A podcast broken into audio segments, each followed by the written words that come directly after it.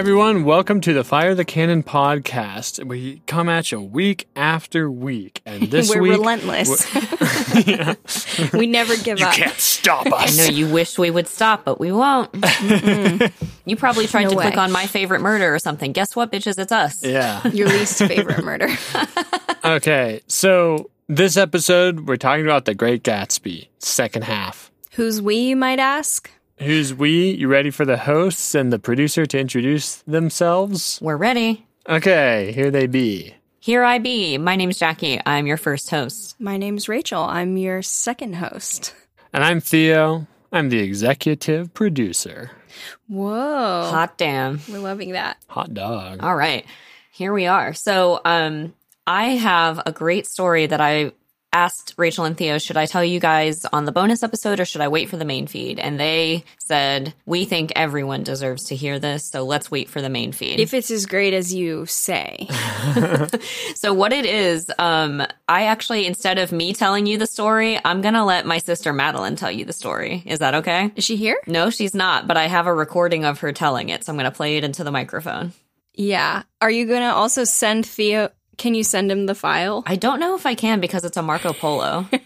What's that? Okay, so get ready for some really bad audio, audience. All right, starting off strong. if it's that bad, then I'll just record myself like pretending to be Madeline. Okay, so let's do this. Yeah. Just sort of whimpering and sniffling. Whimpering and sniffling. She does. you have weird impressions of her sisters. She's not a dog. She's a dog with allergies. Okay, don't watch this if you're like busy or anything, but I have a question because you guys are more like understanding of gender things than I am. This kid, we had new kindergartners in today for a little kindergarten camp, and I said, "Do you?" it's kind of funny. I said, "Do you have any brothers or sisters?" And he said, um, "We're called theys."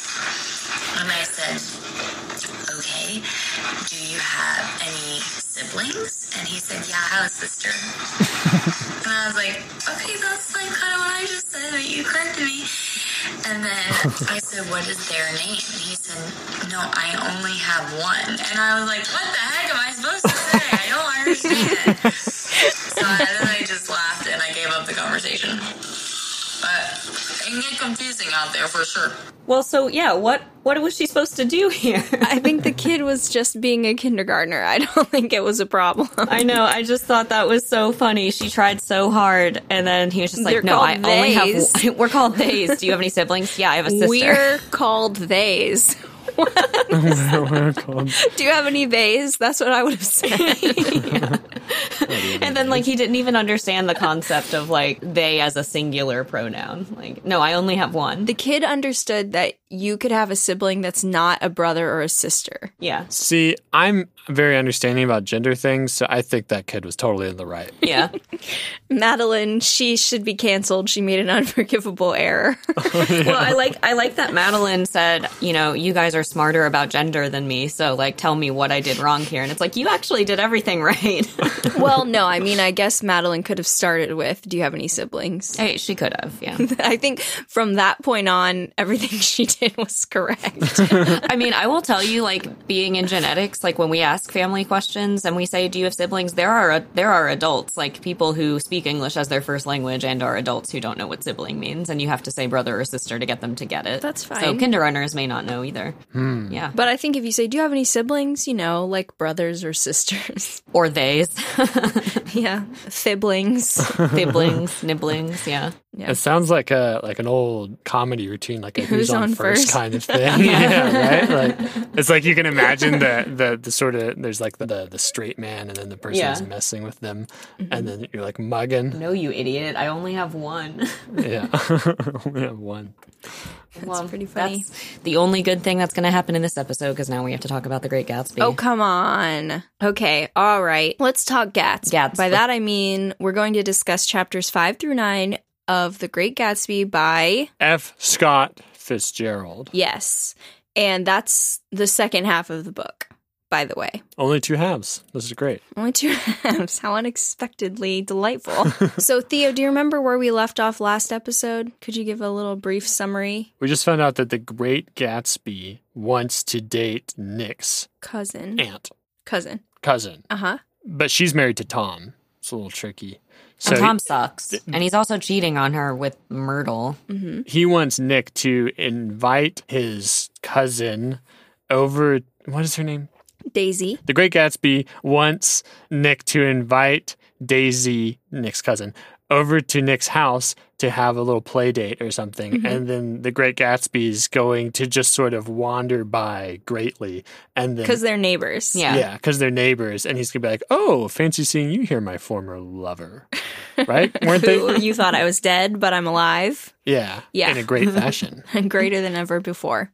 That's pretty good. Um, I'm trying to think if there's anything else. There's there's a woman who plays golf. yeah, and she and Nick kind of have a little thing going on. Little thing. Good job, Theo. Heck yeah. And oh, where does it take place? In the eggs, West Egg, East Egg, And they are, uh, places within Long Island yeah. So, you know, New York City ish. ish.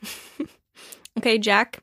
Oh, that's where your family's from, right? Mhm. Okay, good job. Me for remembering that it's not Yeah, New That's Jersey. it. Yeah. That's good. I don't know. Rachel cannot keep Long Island and New Jersey straight for some reason. no, I cannot. They're vastly different. Eh, you say that. It's like Antarctica and, you know, Thailand. It's they really couldn't be more dissimilar. I don't. I No, really don't think wrong. that's She's right. wrong. well, so this half of the book starts out kind of cutely, I have to say. Like I was Ooh. enjoying it until bad things started happening. So Mm, that's how I feel about my life, actually. I enjoy most things until bad things start happening. Mm-hmm. So, chapter five. So, we've got this tea party situation that Gatsby wants Nick to arrange. And he, like, Play date. he's trying to act very casual about it. So, he sees Nick and he's like, Oh, yeah, you know, by the way, did you happen to talk to your cousin? Oh, you did? Oh, that's cool. You know, that'll be nice, I guess. And then Nick's like, Oh, should I do it tomorrow? Which I don't know why he's playing it cool. And Gatsby's like, Oh my gosh, you can't do it tomorrow. I have to cut the grass. Wow, he's a coward. Mm-hmm. Yeah. Well, he had Jordan tell Nick the whole story about like, yeah, Daisy and Gatsby used to be a thing, like Gatsby's afraid, whatever. Why is he now trying to act all coy like he doesn't really care? He just won't come out with it. So he says, Well, I just wanted to get the grass cut, so we can't do it tomorrow. And Nick looks at his Yeah. grass, which is like kind of scrappy and not great. And then he looks at Gatsby's grass, which is very nice. And he's like, I surmise he might be talking about my grass. yeah. My my ass. grass. Just because your ass is grass, that doesn't mean the opposite is true in this case. Mm. Do you know that expression? I've never really had it said to me. So Gatsby also offers Nick a really suspicious job, and Nick is like, Oh, that's okay. I don't really want to. I'm kind of busy. And Gatsby's like, Oh, well, you wouldn't have to interact with my friend Meyer Wolfsheim. Do you remember him? The kind of anti Semitic stereotype from before? Was there any indication that he would? No, he doesn't say anything like, I don't want to do the job because I don't want to interact with Meyer Wolfsheim. Gatsby's like, you wouldn't have to. And Nick's like, no, seriously, like, I have a job. I'm, I'm not interested. And he's like, oh, okay, I guess. what is the job from Gatsby? uh, he, we don't find out. He's like, I just have something that maybe you could help me with. Oh. And Nick's like, eh, I'm busy. okay, so then um, Nick calls Daisy and he's like, hey, uh, when you come to tea, don't bring Tom. And she's like, who? Ha ha ha ha ha. So she's not going to bring Tom. Oh, nice. So a guy comes over and he mows Nick's lawn for him, and another guy comes over and like brings snacks and flowers and all this stuff. And then Gatsby shows up and he is looking really bad, like he has not slept at all, and he's like go- he's going on and on to Nick talking about, oh, I'm worried because I think it might rain. Do you think it's gonna rain? It kind of looks like rain. oh my gosh. Did you already say that the night before Nick had found Gatsby outside staring into his own house from outside as though to like see what it would look like from an outsider's eyes? He just he turned on all the lights in his entire house and then just went outside and was like looking around. nice. And Nick was like, "What are you doing?" He's just like, "Nothing." Like just looking at his own house. yeah, he's he's really anxious. He's neurotic. So neurotic. Daisy Daisy comes into Nick's house and she's like, "Oh, this is really your house? It's not that great." Ha ha ha. And then says like, "By the way, are you in love with me?" yeah, she keeps flirting with Nick. Whoa. She flirts with everybody. Is that cool? I don't think it's cool. I mean, they're they're cousins. No, which- wait, no, you you're the one who does think it's cool. According to you, I think it's cool, but I, according to me, I don't think it's cool. Why does this seem to be the overarching theme of our podcast? Cousin love and because you two- literature loves cousin marriage or something. I don't know. They're not okay, he's not though. He's not in love with her. No. And But she says, "Oh, I'm here by I'm the only one you invited. What are you in love with me or something?" yeah, why couldn't I bring Tom? Yeah. Hee hee hee. Ooh. But she's like saying it jokingly, like I don't think she really thinks he's in love with her. And then um all of a sudden Gatsby, like Nick kind of goes out of the room, then Gatsby comes in and Nick overhears a little bit of talking between Gatsby and Daisy in the room. And then he's like, Well, I gotta get in there. And he goes in and he sees Gatsby pretending to be really chill, but he's being so chill that it's absurd.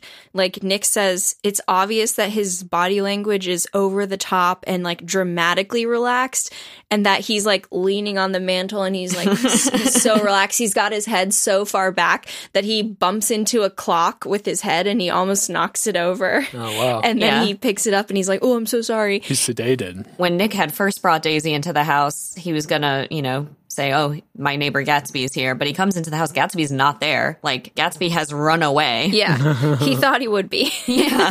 so he finally he brings Daisy and then he brings Gatsby in and then yeah, he's so like trying so hard to seem normal, but he's like bright red and like trembling and like awkwardly holding his body in a way to is like seem casual, but he's clearly not casual at all. Right. And also, Daisy says to him, How long has it been since we last met? And he immediately goes, Five years. Next November. Haven't been counting. Yeah.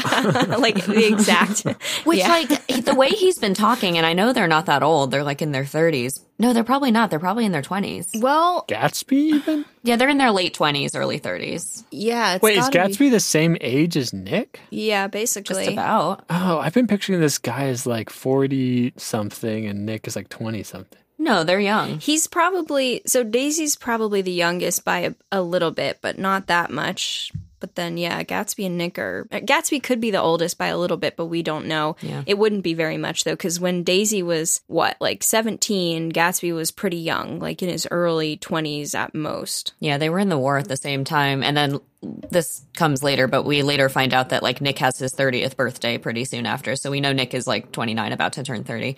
But the way that like Gatsby has been talking about like many years ago, Daisy and I, whatever, it was five years. That's not that long. Yeah. I feel like that's not that long. I think you're right. But they they both have a conniption when they see each other, and then It's funny. Gatsby runs out again. what happens is Nick tries to leave the room because he's like, Well, I'll leave you two to it. And he starts to walk out, and Gatsby's like, No, and literally chases after him. I have to talk with you about something before you leave, and then he runs after yeah. him. and he's like, You can't, dude, you can't leave me here. so, okay. So eventually, Nick does kind of break away and he just muses to himself thinking about Gatsby's house. And he tells, like, kind of a little funny story, which is that the guy who built it, he built it to look like a palace and he offered all of the nearby homeowners, he said, like, I'll pay your housing taxes for five years if you'll put thatched roofs on your houses. To look like little peasant homes. Yeah, and Nick says Americans, while occasionally willing to be serfs, have always been obstinate about being peasantry. So he finally goes back in, and hmm. Daisy and Gatsby are sitting with some space between them. She has tears on her face, but Gatsby is described as glowing, and he invites Nick and Daisy to go check out his house. And again, Nick's like, Are you sure you want me to go too? And Gatsby's like, Yeah, man, please. so many times in this book, everybody is like, I'm going to go hang out with my lover, but Nick, you must come. Yeah. Why does everybody want Nick to be with them?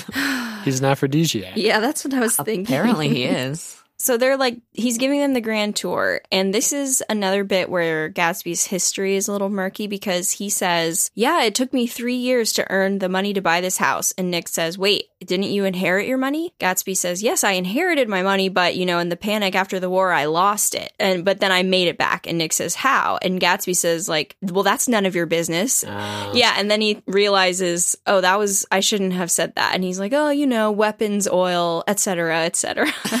Oh, you know, nothing shady, just weapons. just arms dealing. Yeah, it's pretty cute. So Nick's a little, a little, you know, weirded out because he hasn't been in the house before without it being filled with guests.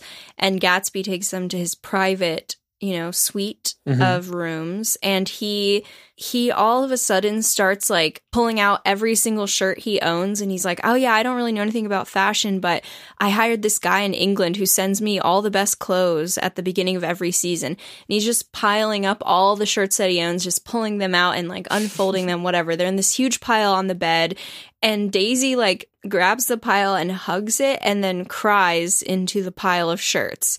And she says like it it makes me sad because I've never seen such beautiful shirts before. This was a scene that gets brought up a lot on Goodreads where everybody's like, what the fuck? Why do I care about this? Why is Daisy crying, crying over these shirts? I mean, you can you should talk about what your impression is and then I'll tell you mine. Yeah, well, so part of this is that he's been going through showing them his house and just being like, yeah, look at this. Like, this is great. Like, I've got all this stuff. I've got this stuff. And he's like kind of appraising everything in his own home through Daisy's eyes. And like, however much she likes it, then he's like, okay, well, that's a good thing. She likes that. She likes this. Yeah. He's acting stupid. I mean, he's taking everything out and just being like, look how much money I have. Look how many great things I have.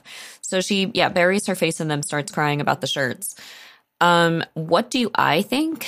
I think Yes. I looked up on Google, why does Daisy and it autofilled to cry about the shirts? and then there's just this in big font at the top. She has never seen such beautiful shirts. Wait, Well, how do you why. have 200 Microsoft Bing points? What does that mean? uh, you can redeem them for prizes and such. Bing is the dirty browser. That's what I know. what does that mean? What do you mean? Like it shows you porn right away? It's apparently the best one to search porn. It's got weird things that Google doesn't have. Maybe that's how Theo got all his points. I thought you meant it was dirty, like like it attaches, you know, bugs to you or something. But okay, no. um, okay. So I think obviously she she isn't crying because she's never seen such beautiful shirts before. uh-uh. Google. per- Uh-uh. That's what. No, no. Sorry, Bing. Bing No. said you're wrong. Yeah. no, that's what she said the reason was. Yeah. But to me, that it's very obvious that she was just coming up with a stupid reason, like when Theo said. Oh, I've n- I've never been so far from home, or I thought a bug was going to throw up on me, or whatever it was. Oh, yeah. Well, according to the screenshot that Theo just showed us, when he when he's, I keep wanting to say Googled it, but he didn't Google it. He binged when he it. binged it, when he binged it, which sounds he's a big boy. He's a bing boy. Um, when he looked it up, it said, well, it's, it shows that Daisy is vain and superficial and she only cares about monetary things. But That is so stupid. I thought it was because it's, they smell like him and she's like, Yeah. yeah, she's emotional. But also the fact that he's exposing his heart. He's saying, for all these years, I've tr- been trying to make myself good for you. And I even hired someone to send me like a billion beautiful shirts, like hoping that someday you would be able to see them. Hoping that one day you would dive headfirst into this pile of shirts. We don't know that Tom didn't do the same. And it, we kind of do. And it also might not have anything to do with the shirts. It could just be that she's overwhelmed with emotion and she's like, this is a chance because I can bury my face in this and cry for a little bit. And he's like, whoa, you're getting, you're getting mascara on my shirts. Like, I'm really angry at how mean the internet is to Daisy. Yeah. Really? like at this point in the book, she hasn't done anything wrong. She does do something wrong later. But at this point, she hasn't done anything wrong. And everyone, like all the reviews, they're always like, I saw one that was like, Gatsby is so awesome. And, you know, Tom and Daisy were just mediocre and they deserved each other. And, like, I don't even know why he liked her. She sucks. All she cares about is money, blah, blah, blah. I think the internet is really, really unfair to her. I think Tom really does suck, but yeah. Yeah, well, I mean, and Daisy has that moment that we talked about in the previous episode where she takes Nick outside where no one else can hear her and says, Nick, I'm not stupid. I'm suffering. this Yeah. is terrible for me. Right. You know, so she's not stupid. His shirts are terrible. Yeah. and then I just, so I really like imagining that she's like, I've never seen such beautiful shirts. And then Tom comes in and he's wearing like a burlap sack for a shirt. She's like, ah! this is what I have to deal with. Burlap sack with "I'm with stupid" written on it. Okay. Um so I'm skipping a little bit of detail because it's there's more stuff to cover in this half. But anyway, so Nick sees a photo of an old man in the room and he asks Gatsby who it is and Gatsby's like, "Oh, that that used to be my best friend. His name's Dan Cody." that was me before the plasma injections. before my Benjamin Button disease really kicked into gear. So Gatsby also says, like, oh, Daisy, like, I, I have clippings of you from when you were in newspapers. And Daisy says to Gatsby at one point, she's like, You see that pink cloud? I just want to put you in that cloud and push you around. And Nick at this point thinks to himself, I really got to get out of here. Wait, what? Pink cloud? There's just a cloud in the sky. They're like looking out the window. Oh, oh. She's like, That cloud right there, I want to put you in it and push you around. Yeah. I mean, that's what I would say if someone took out a big box of newspapers and said, Hey, see these? These are all the things I collected about you. Big box of beautiful shirts. yeah. First the shirts, now the clippings. I'm going to put you in that cloud. It's cloud time, boy. Wait, first the shirts, now the clippings? What's going on here? yeah, right. A room. So, all right. So, Nick thinks to himself, no matter what, Gatsby has to be a little bit disappointed about Daisy because he's been, you know, literally idolizing her for five years.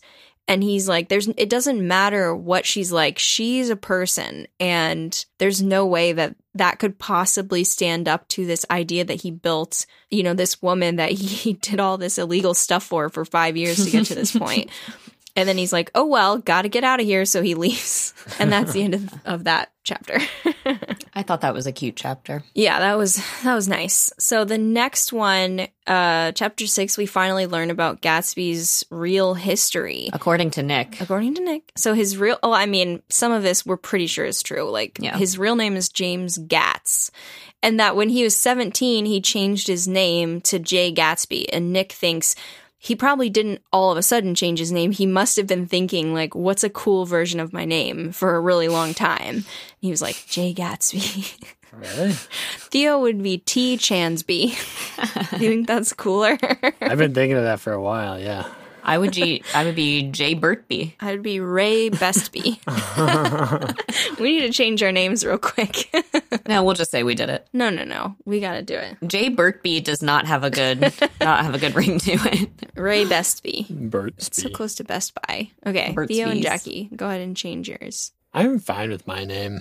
Nice, Jackie. Nice work. You did it. Great Spee Theo. With an exclamation point. I am the great Theo. Be the great Th- Theosby. Oh, that's actually pretty good. The great Theosby. Yeah, not the great Theo. okay, all right. So so we hear according to Nick, this is like Gatsby's background and he talks about like, oh yeah, you know, Gatsby, he never met any nice girls. They, you know, they were they all sucked, they were all floozies. And I think he says that Gatsby was masturbating all the time, but I'm not positive. What? Like I don't remember that. I'm pretty sure he's like, yeah, you know, when he was a teen, he was just, you know, just jacking it constantly. Uh, what I remember Leslie Odom Jr. saying and in his rich tenor was not that. What I remember was what I remember was him saying women liked him and when he found out that women liked him, he like started condescending to them and he was mad at like young virgins for being naive and then everybody else who wasn't a young virgin And he old thought virgins. yeah, old virgin, um, old non-virgins. He would think, ugh, they're so hysterical about everything. So he kind of just like was a shitty misogynist. But then he met Daisy, who was not like the other girls, and she changed everything. I don't remember a single mention of him jacking it all the time. Mm. I'm gonna see if I can find exactly what it was. Probably depends on the edition. Found it, found it. Okay. So it talks about like, oh yeah, he hated young virgins and he hated everyone else, but his heart was in a constant turbulent riot. The most grotesque and fantastic conceits haunted him in his bed at night. A universe of ineffable gaudiness spun itself out in his brain while the clock ticked on the washstand and the moon soaked with wet light his tangled clothes upon the floor. Ew. Each night he added to the pattern of his fancies until drowsiness closed down upon some vivid scene with an obli- oblivious embrace. For a while, these reveries provided an outlet for his imagination. They were a satisfactory hint of the unreality of reality, a promise that the rock of the world was founded securely on a fairy's wing. And I think that is how a great American novelist says that a teen was jacking it all the time. Yeah, really. Don't you think? What's the TLDR on that one? Don't you think? Yes, but why would Nick know that? And why would Fitzgerald say that? Like, why is that important? Truth is beauty. People love to write about masturbating. It's true. I mean, we- we remember saw it the in, uh, Confederacy of Dunces. Yep, that's what I was thinking. That was gross. That was really gross. Wizard of Oz. No, more.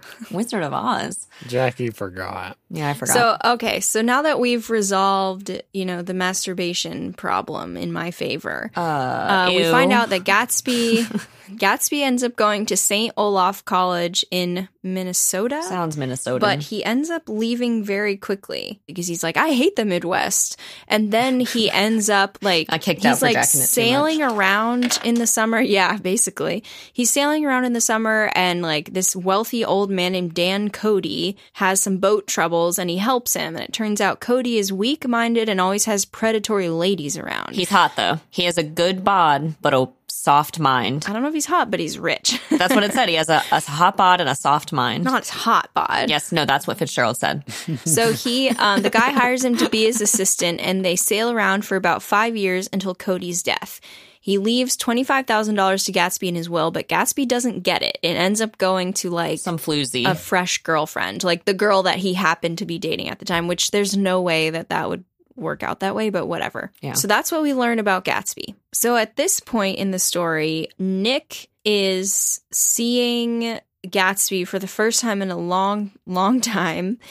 And Tom just randomly shows up and Gatsby says, Oh, I know your wife, which, like, shut up, you know, like, Biblically. sh- shut up. yeah.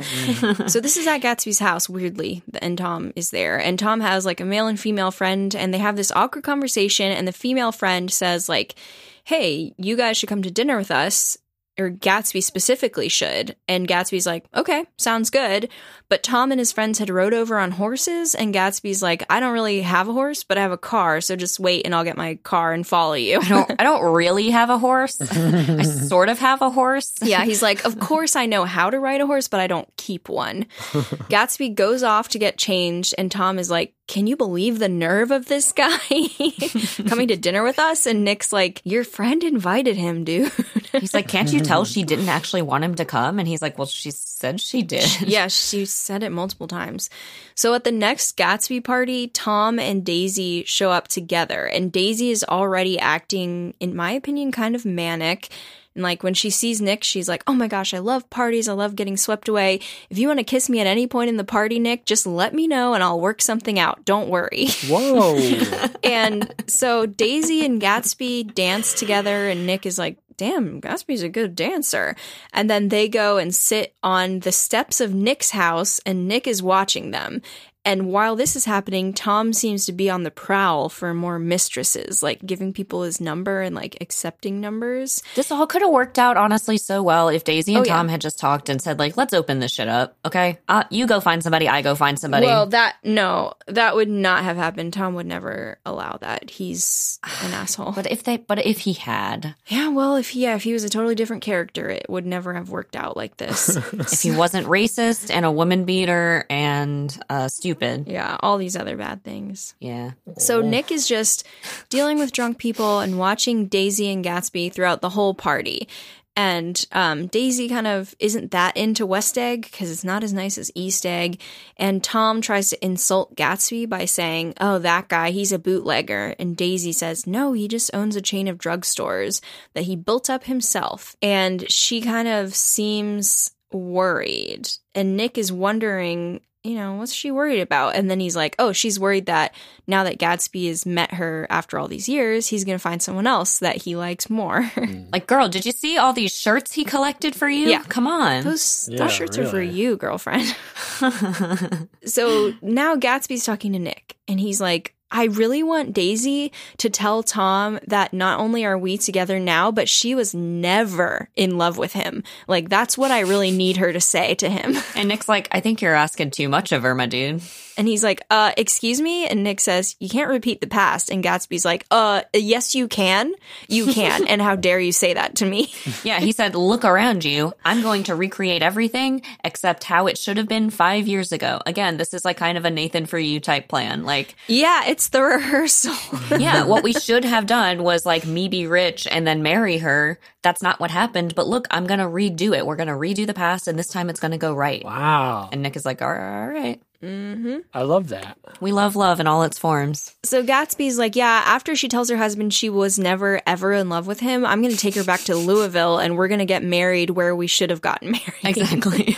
and then Nick kind of, he's like, while Gatsby's talking about the past, Nick is like thinking about, you know, Gatsby and Daisy's first kiss and like what that was like for them. And he really thinks about it at length. So, anyway, that's that chapter.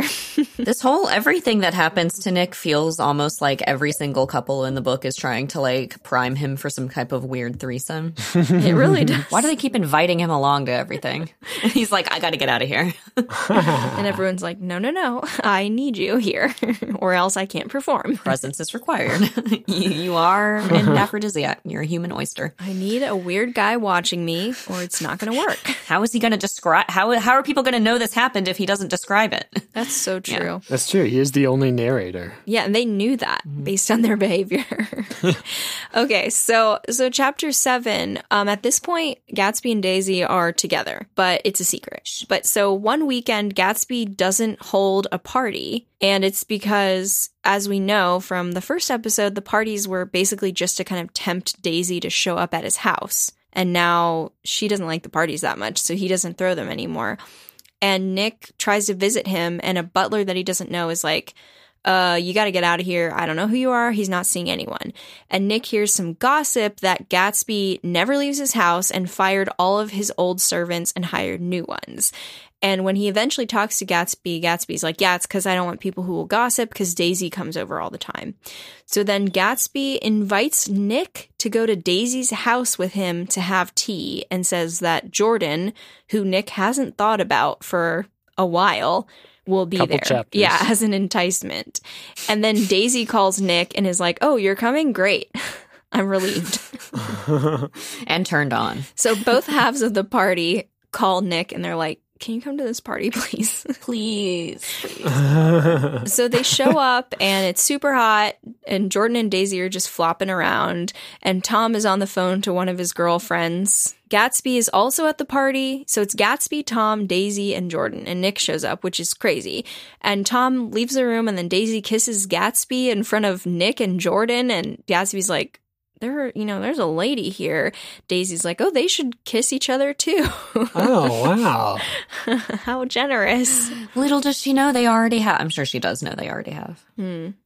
So Daisy's daughter, Pammy, comes into the room, and Gatsby kind of seems surprised and doesn't like that. But Daisy's like, no, she looks just like me. She doesn't look like Tom at all. I have a theory. Mm-hmm. Do you have a theory? Am I the only one with this theory? It's I think not that's Gatsby's Gats- kid. No, it's not.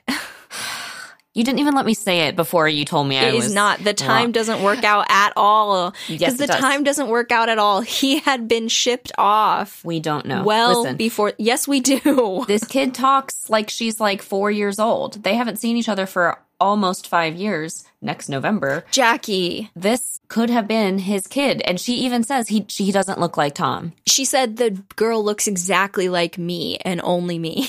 Yeah, that's because she's covering up the fact that she looks like Gatsby too. The twist ending is, yeah, Great Gatsby looks exactly like her. that Gatsby and Daisy look exactly the same. They're twins. yeah. All right, you can tell me I'm wrong, but secretly, Okay, I did. I'm never gonna believe. I think it is. I think it is the child. it's it, the time doesn't work. I don't care if you guys are wrong about it. How do you know? We don't know how old she is. The the original subtitle for The Great Gatsby was and his Enter the secret Multiverse. daughter. Huh? the Great Gatsby and his little daughter Pammy. Say that again. What works, Theo? So the original subtitle was Enter the Multiverse. Yeah. So any timeline works. Anyone could be his child. So okay, it's the Great Gatsby colon enter the multiverse semicolon any timeline works dash anyone could be his child. Semicolon the gold headed Gatsby. That's before people were worried about spoilers. okay, well that's not really a spoiler if it could be anyone. or everyone is his child. including himself. Okay, so at this point, they kind of, the whole party goes outside, and Daisy looks out over the water and she's like, What are we going to do with the rest of our lives? And Jordan is like, "Shut the fuck up, girl. We're young. Let's be happy." no, this is, this was a Jackie quote, in my opinion. Jordan says, Life starts all over again when it gets crisp in the fall. Yeah. so she was just like, You're depressed because it's hot outside. I do really feel that. I thought that because I was like, yeah, I feel like Fitzgerald is on to like my thoughts here because because I I have said before and I truly believe that the function of holidays is to distract people from their own mortality. I think we're supposed to like get excited that things happen every year so that we don't remember that like one day we're going to die. Mm. I think that's why we came up with holidays. You say that all the time? I think that all the time. You don't think there's anything else they could distract you from? Yeah, I could be distracted from a lot of things. Okay. So this is the problem in this book. This is when things take a turn for the worst and continue to go bad. Daisy and Gatsby make prolonged eye contact. They basically fuck each other with their eyes. You just don't do that.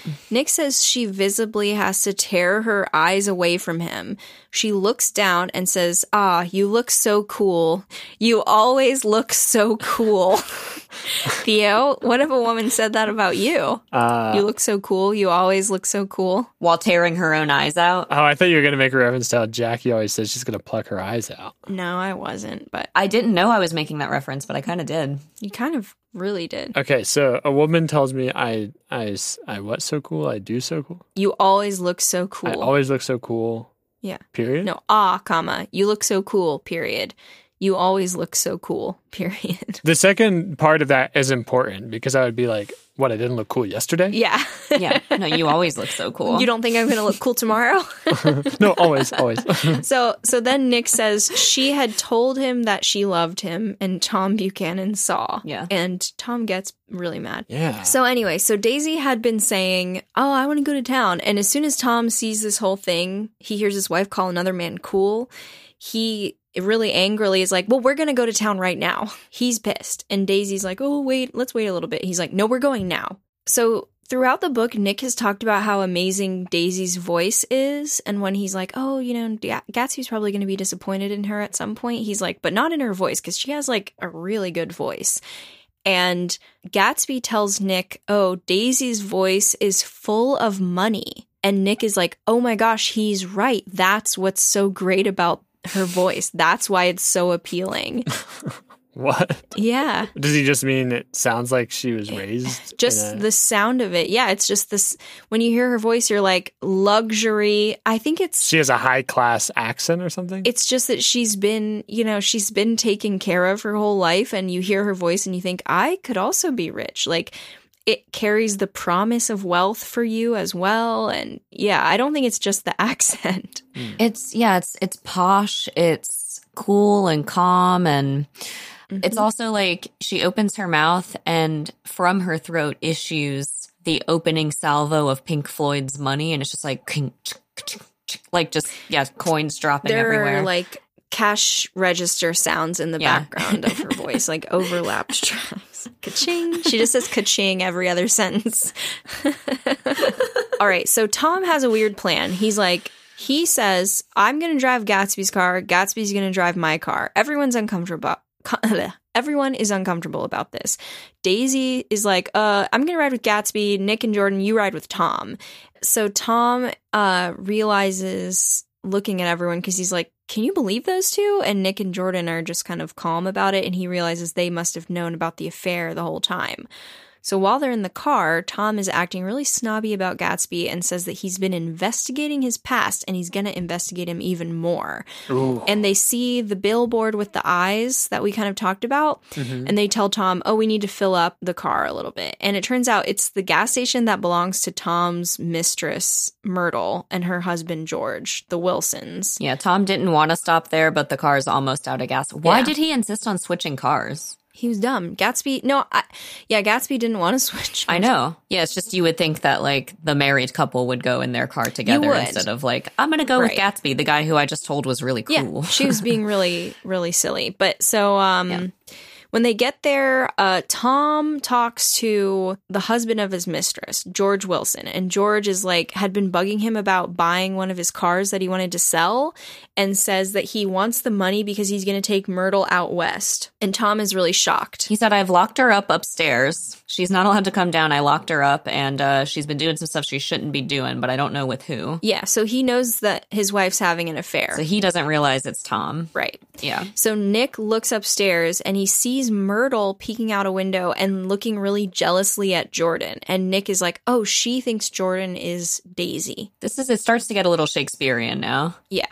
So then when they they end up going to the Plaza Hotel and I wrote that Nick has underwear problems. And I think he said something like like my I remember underwear was like twisted up like a slippery snake around my waist. Me underwears? Yeah. Yeah. His, his, yeah, he underwears. He's got some swamp ass going on.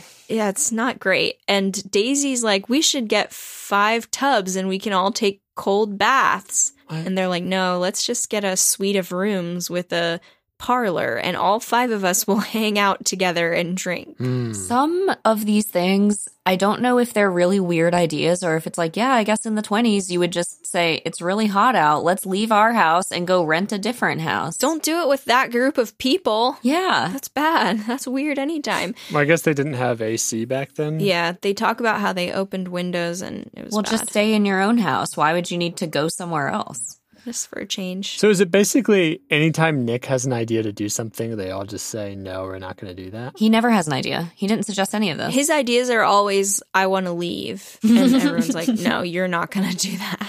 uh uh You hot little thing. You get right back over here. I really think he never had an idea in this whole book so far, or he's never done anything. well, he claims he doesn't. yeah. He's totally passive. He didn't do anything. Okay, so so Tom is really pointedly talking to Gatsby, and he's trying to pin him down on the Oxford This- question. it- everything's ramping up, ramping up, ramping up. Like he saw what's going on between Daisy and Gatsby now, and he spent the whole ride over there just like stewing and getting madder and madder and madder. And he also just found out that his mistress is about to leave. so he's like, "I'm going to lose my wife and my mistress." Yeah. I don't like that at all. Yeah, just yesterday they were both solidly mine. Whoa, that's a hard day. So he's like, "Oh, so you went to to Oxford, huh? When did you go?" And Gatsby very coolly is like, "Oh, I only went for 5 months. There was a deal after the armistice that some of the officers could go to any university they wanted in England in England or France." And Nick is like, oh, "I felt my confidence in him completely restored. He's done it. He's solved Tom's Oxford puzzle." Nick seems to at times say things like, I hate Gatsby. I don't think anything good about him. And then sometimes he's like, but I just really want to believe in him. He really wants to like he him. really does. Wow. At this point, things go really badly. Gatsby says to Tom, "You know, your wife never loved you. She only loved me the whole time, and I'm the one she loves now. And the only reason she married you is because I was poor and you were rich, and now I'm rich. So neener neener, basically." And he and says, Tom does not look at Daisy and say, Is that true? He's just like, Nuh uh. Yeah, not- nah. And Gatsby says, you know, Daisy and I have been in love for five years, and you never knew, you idiot. I used to think about that sometimes and just laugh and laugh at you how Daisy and I were in love and you were married to her, but you had no idea. And Tom says, Wait a second, y'all have been having an affair for five years? And Gatsby's like, No, just recently, but we were in love the whole time. You idiot. Tom says, Look, Daisy actually loves me, but basically, she's an idiot. And the thing is, I love Daisy, but sometimes I do cheat on her, but I always go back to her. And even when I'm cheating on her, I love her the whole time. Daisy's like, You're disgusting. And mm. Gatsby says, Daisy, tell Tom you don't love him. And she seems kind of reluctant, but she's like, I don't love you and I never loved you. and then Tom brings up a list and he's like, What about when this happened? What about this? What about this It's- time? This was sad. He was like, he says, not even when I carried you because your shoes were wet. Like, not even this time. Not even that time. It's not I- sad. He he's been cheating on his wife the whole time. I, and he's a racist. I don't care if he's I know. sad. I know. and I it's know. not sad either. It's all about control. I know. It's so sad. So he he's like listing times and saying, "Didn't you love me then?" And she's like, "No, no." And then finally she's like, "Look, I can't do this anymore, Gatsby. I did love Tom once, but now I love you and I also loved you." And Gatsby's like, "Also, what?" so then Tom says, "She thought you were dead. So how could she have been in love with you?" Which I don't think that's ironclad logic. Have you ever read Wuthering Heights? Clearly not. You can love dead people all the time. So then Gatsby and Tom are going back and forth, being like, Daisy's gonna come with me. No, she's coming with me. Back and forth, back and forth. Finally, Tom is like, And then Nick is like, hey, gentlemen. Yeah. she's coming with me. I'm leaving. and they're like, uh, no, Nick, you have to stay. so Tom says, I know about your connection to Meyer Wolfsheim, and I know that you have been like bootlegging out of your drugstores. And we learn that the whole time the conversation's been going on, Jordan has been looking straight up at the ceiling. it says she's studiously balancing an imaginary object on her chin. yeah. This must be so awkward.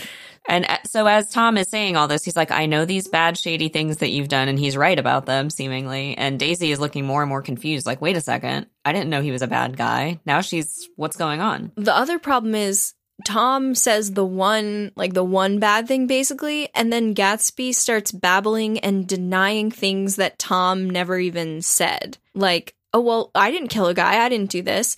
And um, Daisy Wait, wait, starts wait, wait, getting what? freaked out and like backing away from him. And I, then I'm not the devil's nephew. yeah. What are you talking about? Uncle Nick? No way. so then Tom is like, Daisy, Gatsby's going to drive you home because he's so sure that Daisy's staying with him.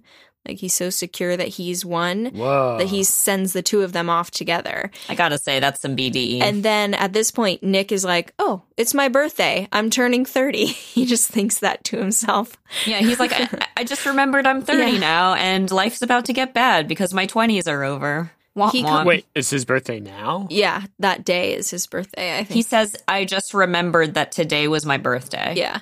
And I'm 30. And then he says, ah, 30, that promise of a decade of loneliness. Uh, okay. This is this is really good because we're all exactly 30 right now. Promise of a decade of loneliness. Yay. There we go. All right. You may have thought you just got engaged, Rachel, but nope, you're going to be lonely for a whole decade Yeah. because you're 30. yeah, that's true. Okay. So, um, we learn this. Nick says he learns it from a young Greek employee of the gas station named Michaelis. So at this point, so Myrtle's freaking out inside her house because her husband locked her up. But she escapes and she runs out into the street and she runs in front of a car that doesn't stop in time. So there are two cars going in two different directions. A man gets out of the car that didn't hit her and runs to help, but she's obviously dead. So at this point, Tom and Jordan and Nick drive up in their car and they see a bunch of people and he says, Oh, a car accident was here. This will mean some business for George Wilson for once. And they go to the scene, and there's a black guy who says that Myrtle was hit by a pale yellow car, which George Wilson thinks it was Tom's car because earlier that day, Tom and Gatsby had switched cars, and Gatsby has the pale yellow car, but Gatsby took his regular yellow car back home. Okay. So Tom is like, no, no, no, that wasn't me. That wasn't my car. You know me. You know what color my car is. Like, I was just driving it for someone else earlier. You saw me just roll up in a different car, right? Yeah. Tom is like, hey, Nick, I'm going to order you a taxi so you and Jordan can go wait inside my house. And Nick, like, refuses to go in the house. He says he needs to be alone. And Jordan's like, please come wait with me inside. And he's like, no. And he thinks to himself, I'm sick of all of them, including Jordan. So he's sitting on the stoop outside waiting for a cab. And Gatsby pops out from behind a bush. And he's like, hey, did you guys see any trouble on your way here? And Nick's like, yes. Yeah. And Gatsby thinks like, oh, I'm kind of worried about Daisy. and then he says, Did she die? Yeah, he's he's a little, he, but he's not worried about the woman from the accident. And Nick is really disgusted. He's like, how could he be so callous? He just killed a woman. But then he realizes from something Gatsby says that Daisy was the one driving, and Gatsby had tried to turn the wheel to not hit Myrtle. Gatsby says that Daisy was very nervous when they left the hotel and thought that it would steady her to drive, which is very silly. Mm-hmm. He says basically, I the reason I'm hiding outside their house is in case Tom is going to give Daisy any trouble or hurt her or anything. She's going to flick her bedroom light and then I'll come in and save her. And Nick checks on Daisy and Tom and they're just like sitting together with a plate of fried chicken in front of them and they're totally fine. And Tom was sad, obviously, because he un- like he knew who it when he heard the description of the car. He knew who it was, but he didn't say right away. He just said that bastard. He didn't even stop. He didn't even stop. Yeah. So he thinks it's Gatsby. Hmm. Nick comes out and he's like, Daisy's fine. Tom's not mad at her. Gatsby says, Well, I'm just going to stay until she falls asleep. So that's the end of chapter seven. Hello. We've reached the exact midpoint of this episode. Anyway, if you'd like to hear some bonus content, why don't you go on patreon.com slash fire the canon. There you can find various rewards tiers for mm-hmm. your patronage. Uh, for $3 or more every month, you get access to all of our bonus episodes, during one of which we discuss the fakeness or realness of Shakespeare. And you can find out if he is actually fake or if he's actually real. Yeah, was he a real guy? Was he not? Who knows? Yeah, it's a Pinocchio story. Was he a bunch of bees in a trench coat? Yeah, and what we would really appreciate also is a rating and review on Apple Podcasts. Just give us that five stars and write us a sweet review. We'd love it. It really helps us. Okay, back to the episode. So, Theo, let's just quickly run over the scenario in case you're confused. Do you really have to use that verb? Run Run over? Run through. let's go over it. On the way to the city, Tom had the yellow car, which is not Tom's car, it's Gatsby's car. So Myrtle sees Tom in the yellow car with Jordan and thinks that's Tom with his wife in his yellow car that he must have now. On the way from the city back to the eggs, Gatsby is driving the yellow car, mm-hmm. which is his car, and she oh. sees the yellow car and thinks But she thought it was him. she thought it was Tom because Tom was driving it earlier. Right. And Daisy was driving it. Later on, we kind of learn like Daisy tried to swerve one way, but there was a car coming from that direction. And then she swerved back but hit Myrtle. But we don't know if she knew that was Tom's mistress, if she hit her on purpose, if she hit her on accident. Like, we don't, if she could have avoided her, we don't really know. Hmm. But Gatsby says, like, well, of course, I'll take the fall for this. And Nick's like, you should probably get out of town, man. she has a motive. Yeah, but we don't know if she knows that Myrtle's the mistress, right, Jackie? yeah, I don't see any way that she would know. Um, Gossip. unless someone just told her. Yeah. Yeah, he's very open about it. He said she was trying to pass a car and Myrtle stepped out into the lane and then it was yeah, her choice was either hit Myrtle or hit the other car. She was driving, well, I mean, I guess she could have gone off the road into a ditch or something, but she was driving recklessly. The funny thing is, they're like, she was going so fast. She was going like 40 miles per hour. 30 to 40 miles an hour. The car must have hit her going 30. She was dead on impact.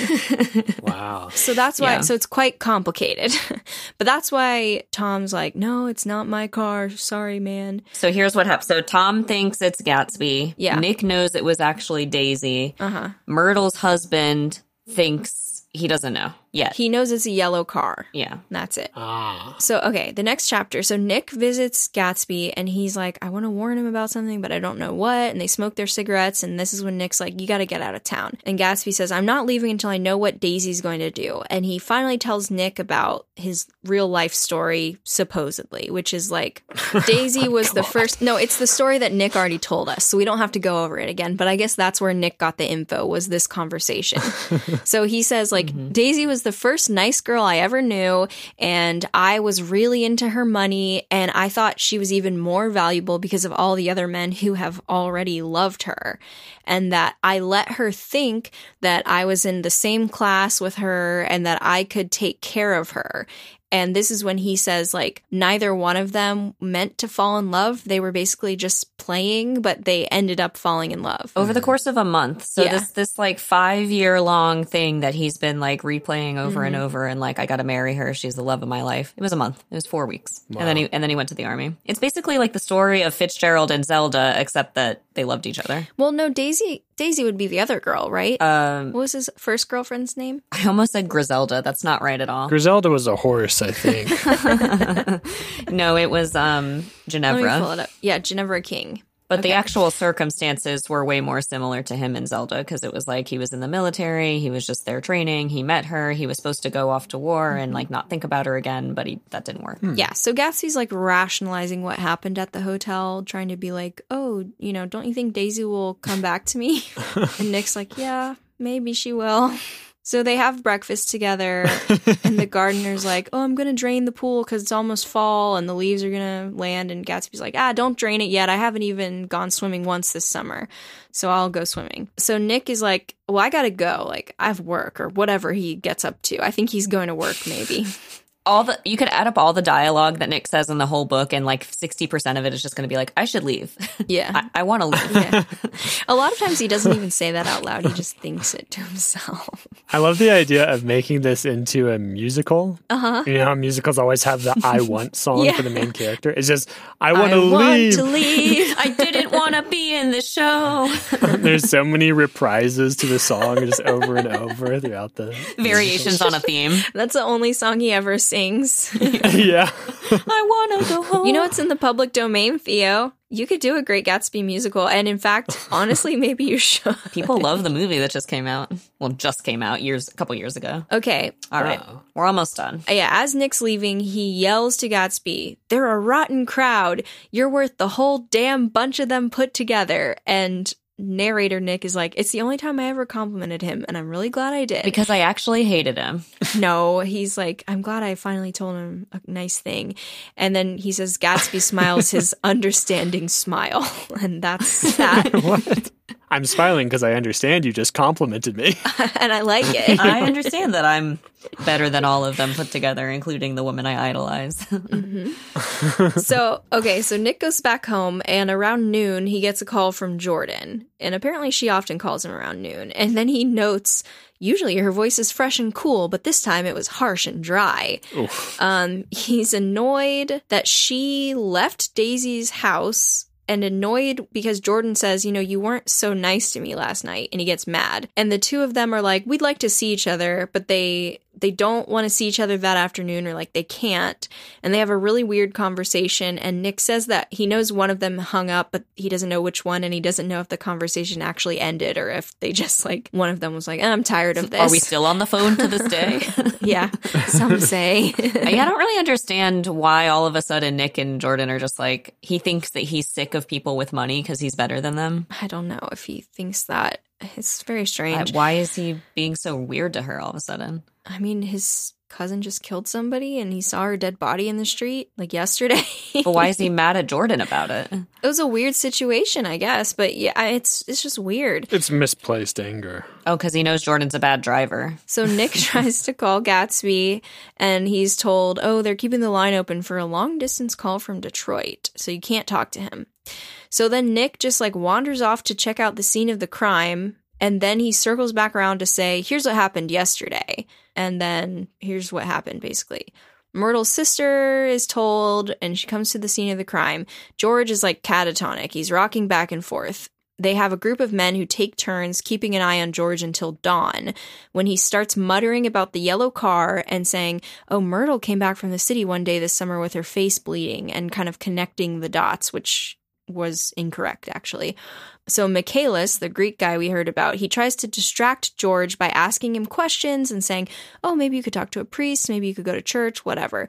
George tells Michaelis, Oh, I found a dog leash my wife bought, and then he freaks out. And Michaelis is like, Oh, there's other reasons maybe she had a dog leash, which You, maybe it's a weird sex thing. secret dog or she wanted to ha- buy a dog like it's not that crazy but so then george looks at the billboard and he's like yeah the eyes of god they see everything and Michaelis says george that's an ad that's an advertisement for glasses those are not the eyes of god Wow. george escapes and he he goes door to door like around the town until he finally figures out the car belongs to gatsby okay cut back to gatsby the chauffeur hears some shots and goes out to the pool and Gatsby's dead body is floating in the pool and George Wilson's body is nearby. So he killed Gatsby and then he killed himself. So that's chapter 8. Theo is like gnawing on his knuckles, just like terrified. Drama.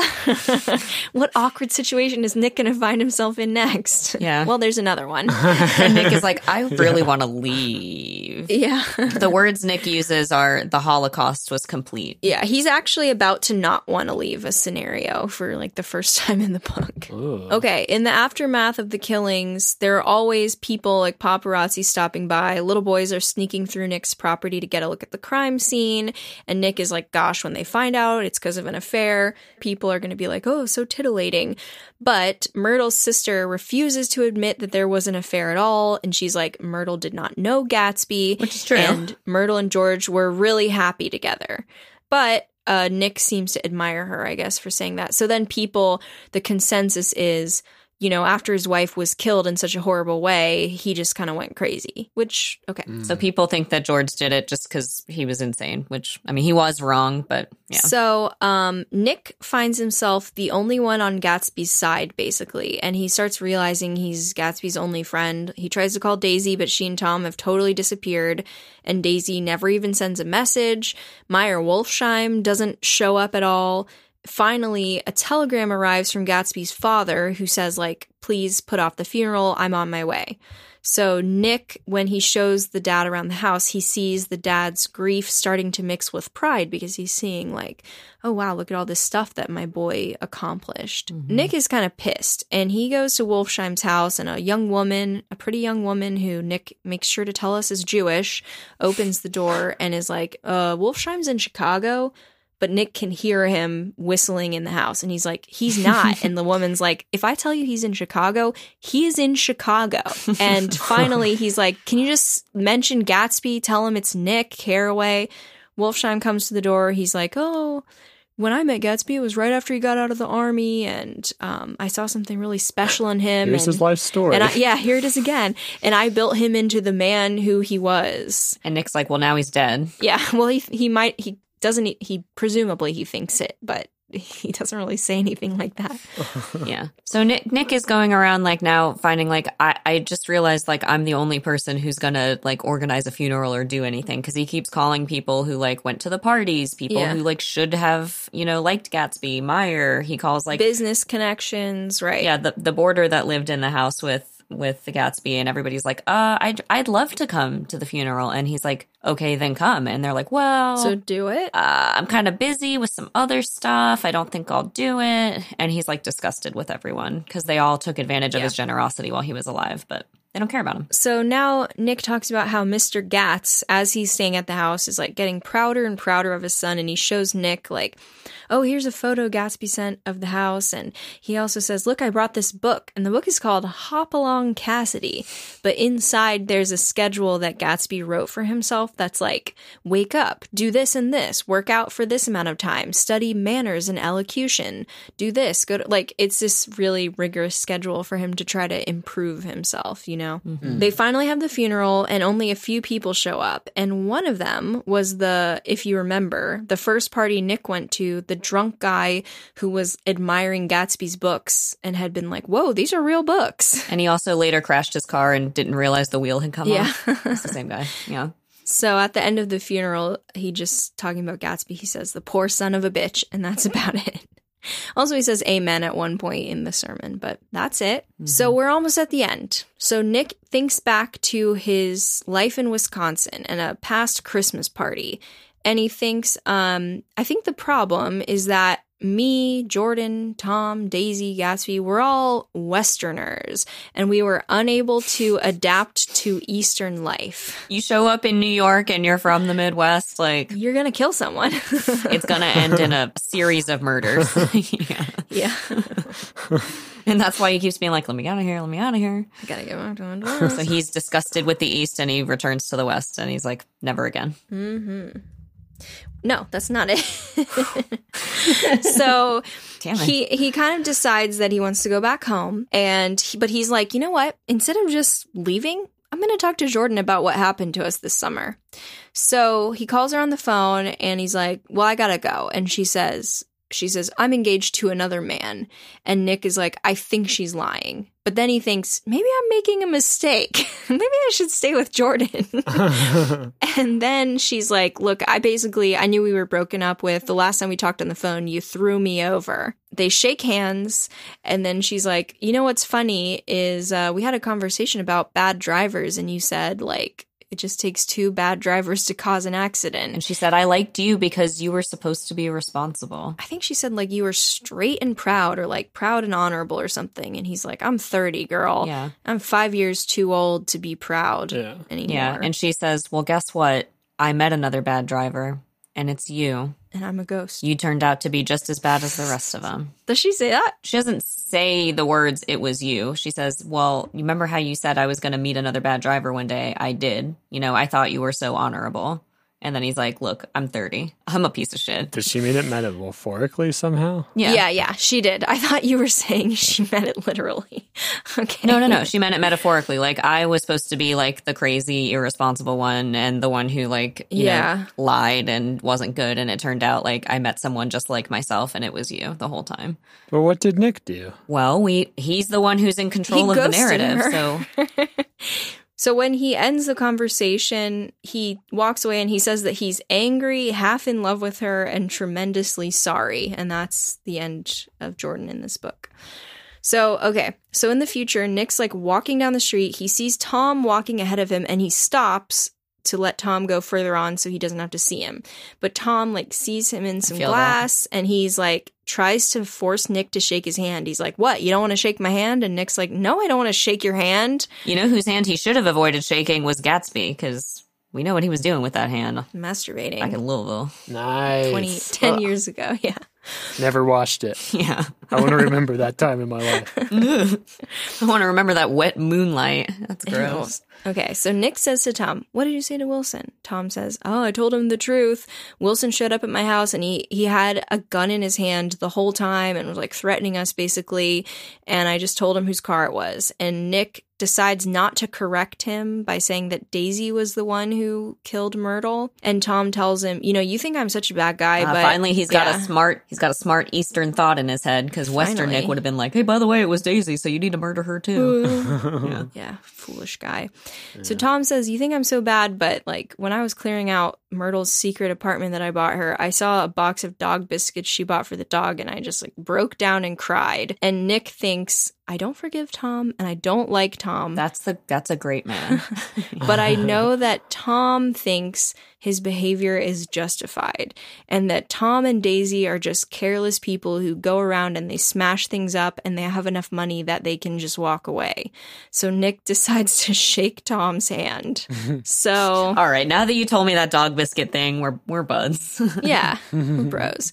So Nick says that on Saturday nights he likes to go into the city so he can get away from the memories of the parties. And he sees he's just kind of walking around. He sees that some kid put like wrote a bad word on Gatsby's steps and he cleans it off. And then he's walking around looking out to sea and thinking about America. And uh, that's basically how the book ends. He says, um, he's like, man, you know, people, they showed up in their boats and like this was the first thing they saw. And, you know, this is the US and blah, blah. He's just like musing about America for a while. and there's a famous, the, and the in the last- distance, there's Plymouth Rock. I mean, yeah, it's very weird. He talks about, yeah, just like the green light and hope and the American dream and blah, blah, blah. it's like at the the last paragraph, it's like this is the point of the book. Yeah. Do you want to read the final line, Jackie? I don't have it in front of me. I'm going to send it in the chat for that we're on Zoom chat. Okie doke. There you go. So we beat on, boats against the current, borne back ceaselessly into the past. Mm-hmm. Great. I was supposed to read that, but you did a good job, so we're gonna Yeah, he really did. keep it with that. Oh, I thought we were going to pretend you were the voice actor. Yeah. Oh, we're gonna say that was me. Jackie does a great Theo impression. A great, great Speed Theo impression. All right. Yeah, I guess we have two, three points of order, and we have a little time. We're going to talk about unreliable narrator, Okay. a surprise thing Jackie's going to like, and if we want to fire it or not. Okay. Yeah, how is he an unreliable narrator? I will like you think about everything that we know about Gatsby. Like Nick says that he learned it, but you never have Gatsby like saying it directly, or Meyer Wolfsheim. I guess Meyer does say some things directly, but he's not super reliable either. Yeah. It, wait, is it in? It's in first person, right? Yeah. I think he establishes at some point that he's writing this a couple years after the events have occurred. Oh, okay. Yeah. Because at one point in the first part of the book, he's like, I found an old list of all the people who used to go to the parties, and this mm-hmm. is what happened to them eventually. So I think it's been quite a while since the events occurred, and he's writing it. But yeah, he, I mean, he definitely, there's a reason why he seems not to have any thoughts or opinions. He's totally taken himself out of whatever role he had. Like, he's the one who reintroduced Daisy and Gatsby. Like, you know, he had a hand in this and wants to feel as though he's blameless, maybe? What do you think, Rachel? He definitely presents himself as though he never did anything wrong because he never did anything. It is because he's not the main character and is insecure about himself. Theo just shared his screen again. He binged um, another and thing. he has binged. Is Nick from Great Gatsby a reliable narrator? First thing we see in big letters, not a reliable narrator.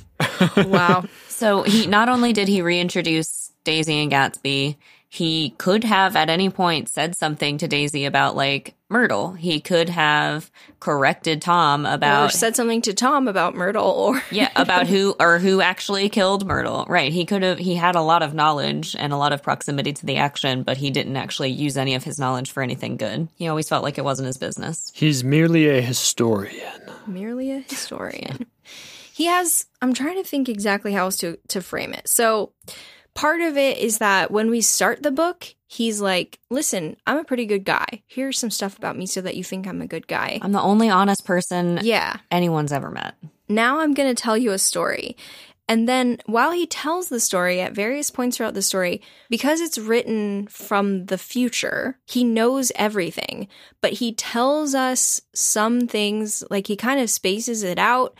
At the beginning, he kind of drips and drops little rumors about Gatsby, but he's like, who knows? And then reveals that he knows what could be the truth. He also, the way he talks about certain things, he obscures his own bad behavior, like tries to kind of hide that he abandoned this girlfriend in the Midwest, mm-hmm. which you you kind of have to know, like you have to pay attention while you're reading it. A lot of people don't really notice that about him because he doesn't really bring it up much. He obviously chooses to leave out a lot about his relationship with Jordan because you know, in the final chapter, we learn that she calls him basically every day at noon and they would have these long conversations. Obviously, they were very close, but he totally didn't talk about her for like four chapters. No, and he he talks especially towards the end about how disgusted he is with everyone. Like I'm disgusted with Gatsby, I'm disgusted with Tom and Daisy. Like I don't even want to see Jordan. Like I associate her with all of this like bad behavior and money and everything. But he seems to be acting quite similarly to how he describes Gatsby acting when he was young, like just, you know, Masturbating all the time. yeah, just flirting with girls and then like tossing them aside. Basically, it's what he's done with his that girl in Chicago who he was supposed to have been engaged to, but then wasn't, or like the girl in Jersey City, City he's writing letters to, but Yeah. doesn't actually care for, and then Jordan, who he ghosts. and Jordan clearly thought it was more serious than he did because I mean she says she did. There's things where he shouldn't necessarily have known them. Uh, there, that's just the reason that you're supposed to know. Like he makes it very clear the stuff with the car accident where he's like, "I learned this from Michaelis, the Greek guy."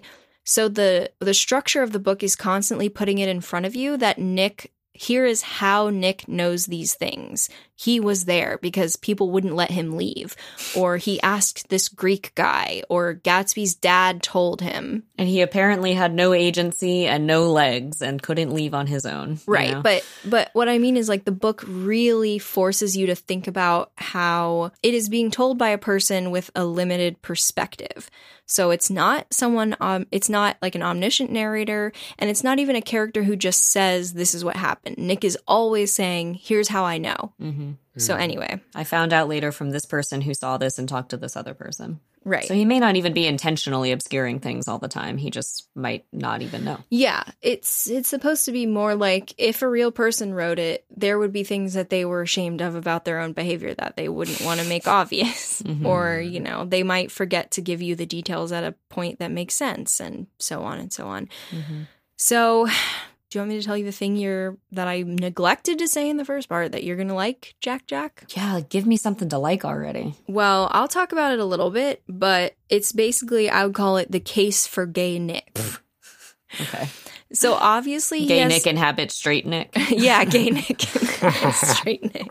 Listen to our Kafka episode if you're curious. If you want to get that joke. Yeah, Also, watch The Room because we've referenced The Room a lot for some reason in this episode. We've never like explained any of those jokes. yeah. We got to do an episode about the room. I know we do. Yeah, Yeah. It's got to be main feed too because we need everyone to yeah, we talk about it too much. Maybe for our hundredth episode, Uh, we could honestly probably get Tommy Wiseau to come. Tommy Wiseau. Wow. We could get in touch with him. You mean DB Cooper? I don't know, whatever. All right.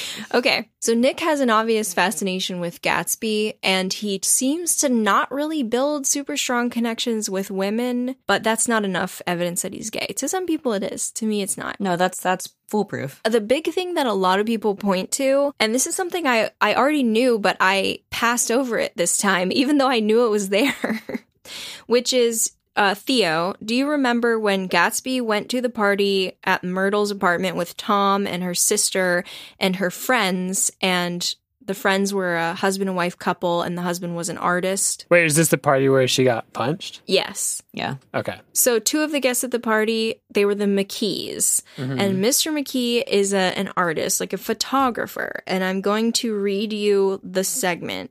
So when Nick finally gets to leave, he and McKee are like walking out together because I think McKee's wife is like helping Myrtle. Here we go. Come to lunch someday, he suggested as we groaned down in the elevator. Where? Anywhere. Keep your hands off the lever, snapped the elevator boy. I beg your pardon, said Mr. McKee with dignity. I didn't know I was touching it. All right, I agreed. I'll be glad to. Okay, then there's some dot dot dots. I was standing beside his bed, and he was sitting up between the sheets, clad in his underwear with a great portfolio in his hands. Beauty and the Beast, Loneliness, Old Grocery Horse, Brookenbridge, dot dot dot again. Then I was lying half asleep in the cold lower level of the Pennsylvania station, staring at the Morning Tribune and waiting for the four o'clock train. So he's riding down the elevator with this artist. The artist is absentmindedly touching a lever. Then Oops. dot dot dot they're at the artist's house. The artist is mostly nude in bed and nick is standing up beside the bed.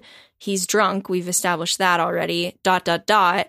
Nick is waiting for a train at four o'clock at the station. In the morning. yeah. Hmm. so there you go. That's the scene. That's the the strongest evidence. That kind of makes me think back to originally when he was supposed to move into this house with this roommate, and then his roommate was like, "Never mind, I'm not coming anymore." Were they, I don't know, hmm. involved or hmm. something, and then they broke up, and Yeah, he doesn't want to tell us because he's unreliable. he's unreliable it kind of makes sense because I mean Fitzgerald himself was kind of like I said No. in, in our biography episode of him, he wasn't gay. I'm not saying that, but like they definitely like him and Hemingway and like other people in their circle. Like I wouldn't be surprised if like they got drunk every once in a while and did something confusing. You know, I think that men were more homoerotic back then because you had to like if you were gay, you had to be in the closet.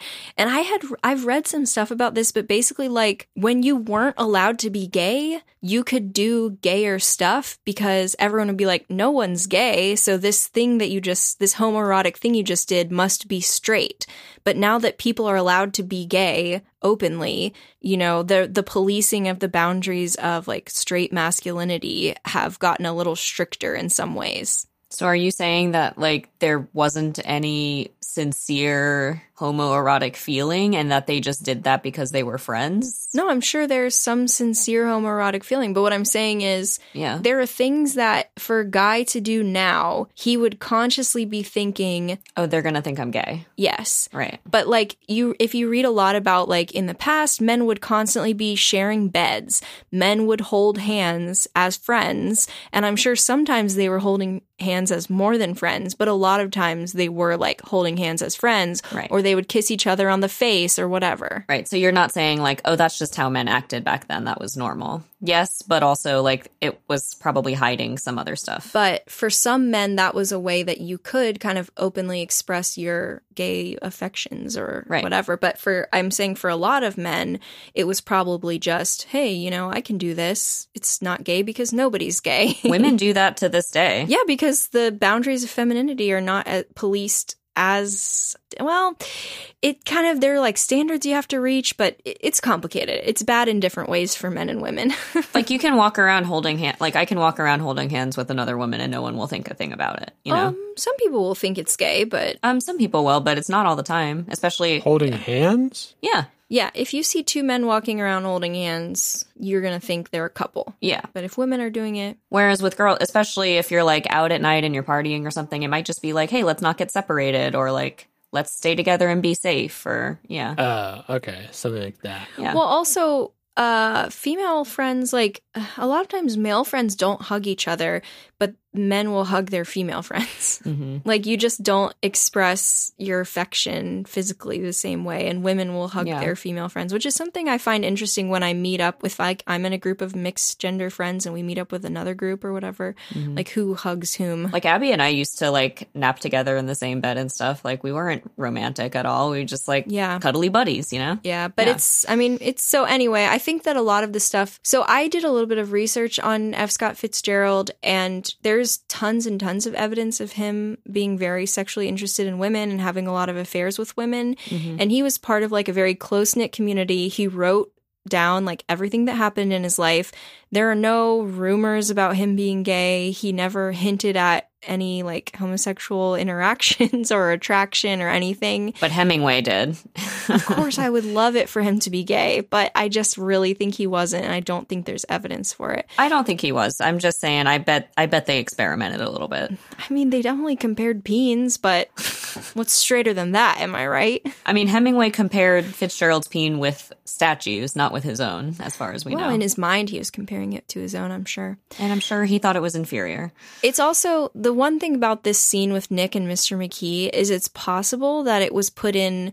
It's possible that McKee was written to be gay, but the scene was written to show that Nick is very non-judgmental and just kind of like goes along with whatever. So mm-hmm. not that he hooked up with the guy, but that maybe the guy brought him home and to try to maybe seduce Nick, took his clothes off and got in bed and had this picture book, but Nick just awkwardly stood there fully clothed. Look at this Beauty and the Beast I drew. well, that's what Nick would like us to believe, maybe. I mean, but Nick didn't have to include that at all, right? Yeah, he didn't have to. Right. Who knows? He definitely had a fascination with Gatsby, but uh, I feel like he just kind of, even though Nick came from a rich family, he kind of felt like he and Gatsby were the real ones, you know, who made it. Yeah. I don't think Nick thinks of himself as rich. Like, definitely, he's not as rich as Gatsby at all. no, he doesn't. I think he likes to think of himself as separate. Yeah, I'm just saying if he's cousins with Daisy, he's not as poor as he likes to think that he is. He fits in, despite his current lack of money, he very comfortably fits in with all the rich people that he hangs out with. Mm-hmm. And Gatsby does not, even though he is also very wealthy. So, Yeah, I mean, Nick is also like, again, I don't know if this is just something I'm coming up with off the top of my head. I don't know if other people think this, but I mean, I feel like there is evidence in the text for him just like, he gets flirted with a lot. He has these girls he doesn't care too much about. Even his own cousin is like, hey, if you want to kiss me, you just let me know. yeah. And then, like, maybe this guy takes him home, but Nick doesn't do anything with him. It's like there's all these different instances of like, people want me, but I'm too cool. You know, I'm not fawning over any of these people. Like, I'm just desired everywhere I go. I'd like to leave, but they won't let me, you know? yeah. Mm. We all know what that's like. I, yeah, 100%. okay. So many people have had to tear their eyes out to just stop Quit looking at me. making sensual eye contact with you. Yeah.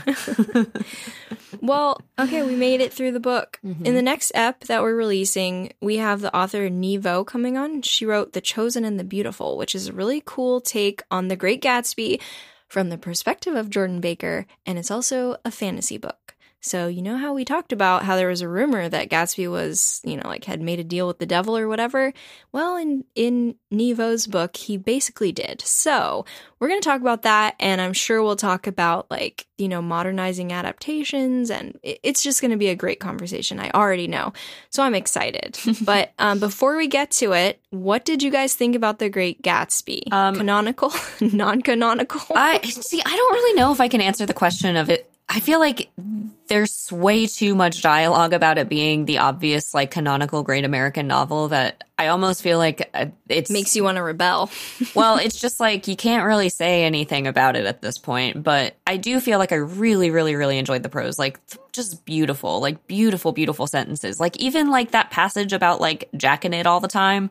Yeah, so beautiful. You know, like it was like just the the cadence and the the description and the musicality and the everything. Like just such good writing. I don't have the words for it. I don't. I don't do words good. Yeah. Fitzgerald was a great writer, undoubtedly. Uh, so I, you know, again, standard everything that I hated in high school, I now like very much more. I went and um, on on Goodreads, I had given this two stars, which is terrible. Um, I no longer give it two stars. I probably give it four. Like it's not enough to make me think like this is a book that forms uh, like a central part of my psyche or something like that. That's kind of what a five is. Yeah. Whereas a four is like whatever, you know. What? Jackie, you're I'm, I'm okay. you're like okay. oh, you know how to get under Rachel's skin with this rating system. It's so illogical. I don't remember what I gave it. In high school, I didn't like it that much. I might have like kind of skim read it and not read it that much, but I read it again in college, probably for American Lit, which, oh, maybe it is the great American novel because it's about people from the Midwest moving to New York and not liking it. Yeah, I remember liking it more. there could have been less racism. Yeah, I did talk about that in high school. I think I was like, didn't like the racism, but um, I like the book, and I do, like you said, it's written really well. I personally don't love it, but that doesn't mean it shouldn't be canonical necessarily. I mean, it's about the American dream, so whatever, I'll leave it in. We could also let our guests decide. I think it's too subtle for teenagers. Like I literally today what read back and forth the the page or two pages where it's revealed that Gatsby dies. I didn't understand. and call me dumb cuz I am. But like I read it a lot of times trying to be like when did how do we even know Gatsby is dead? Because it's just a little confusing. Like Nick talks about like seeing Gatsby's body and Gatsby has dialogue at this time, even though he's dead. But Nick says, like, yeah, I heard it in my mind. Gatsby saying, like, come on, Nick, you got to help me out. I can't do this on my own. It took me forever to realize, like, he's not actually saying that. Nick is imagining it. And then he, like, calls or he answers the phone at Gatsby's house hmm. and tells the person, I'm not Gatsby. Gatsby's dead. And I'm like, wait a second. When did he die? I didn't even know. You know, it's just like, He's what? he's what? He was just talking the page before. I don't understand. Because they say explicitly, like, we found Wil- George Wilson's body, but they never say, we found Gatsby floating in the pool. Like, that's implied. It's too hard to understand if you're just like blitzing through it as an assignment as a teenager. yeah, yeah, I think you really have to have someone walk you through it.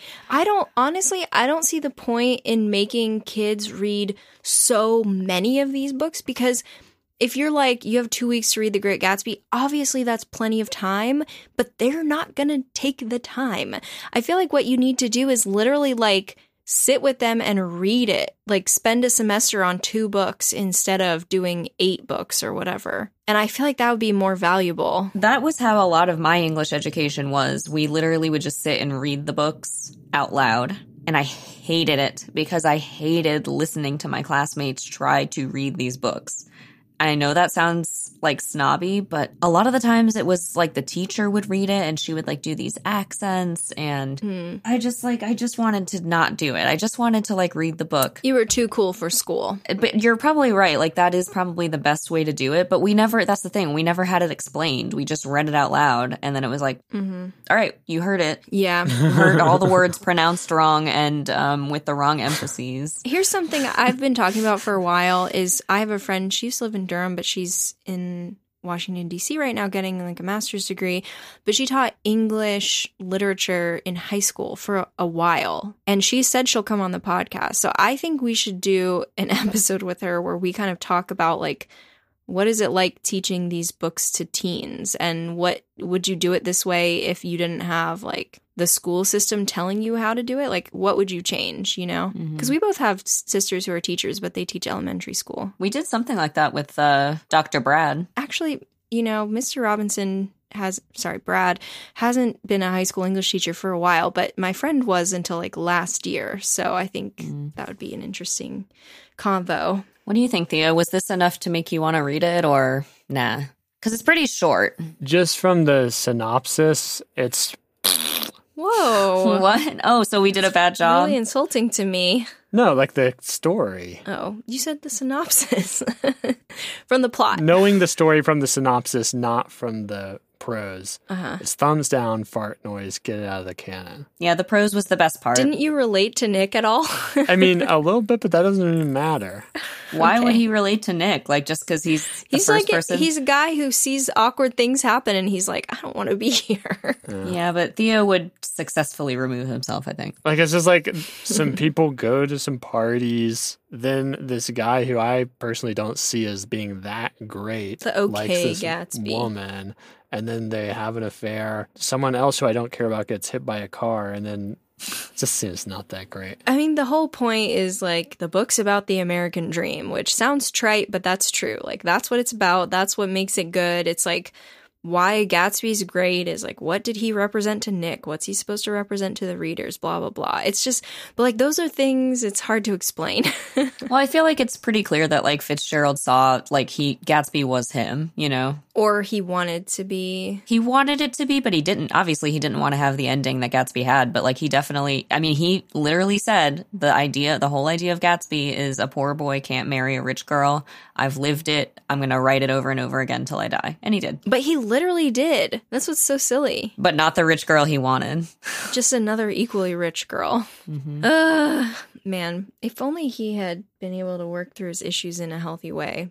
Who knows what his writing would have been like. Yeah. Well, so you said you thought Daisy was acting manic and that the internet is mean to her. Manic when she was at the party. Do you think like she, because she, so she's kind of Zelda? She obviously has mental health problems. I- I have no idea how much of it is like within her and how much is that she's in a really bad situation and can't get out of it. But uh yeah, she's got a lot of mental health problems. She feels trapped in her life like Nick does, which is why it's kind of shocking to me that he doesn't sympathize with her a little more. But uh yeah, I mean, his analysis of her as like being insulated through her wealth from any consequences is correct but also I, I don't think she's a terrible person and the people who hate somebody was like uh i can't believe them they both suck they're mid and someone else was like well gatsby's not that great he tried to break up a marriage it's like who cares what Who cares? That marriage sucked. yeah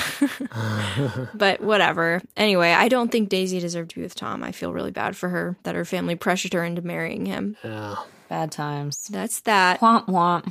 womp womp. So I guess it's staying in the canon. Uh, let's let our guest make the final decision. Oh, there's that's a lot of pressure on me. Let's give her the power. Let's empower our guest. That's nice. She's the babe with the power. What power? Power of voodoo. Power of voodoo. Who do? You do. You do. Do what? Remember the babe. you didn't start with that.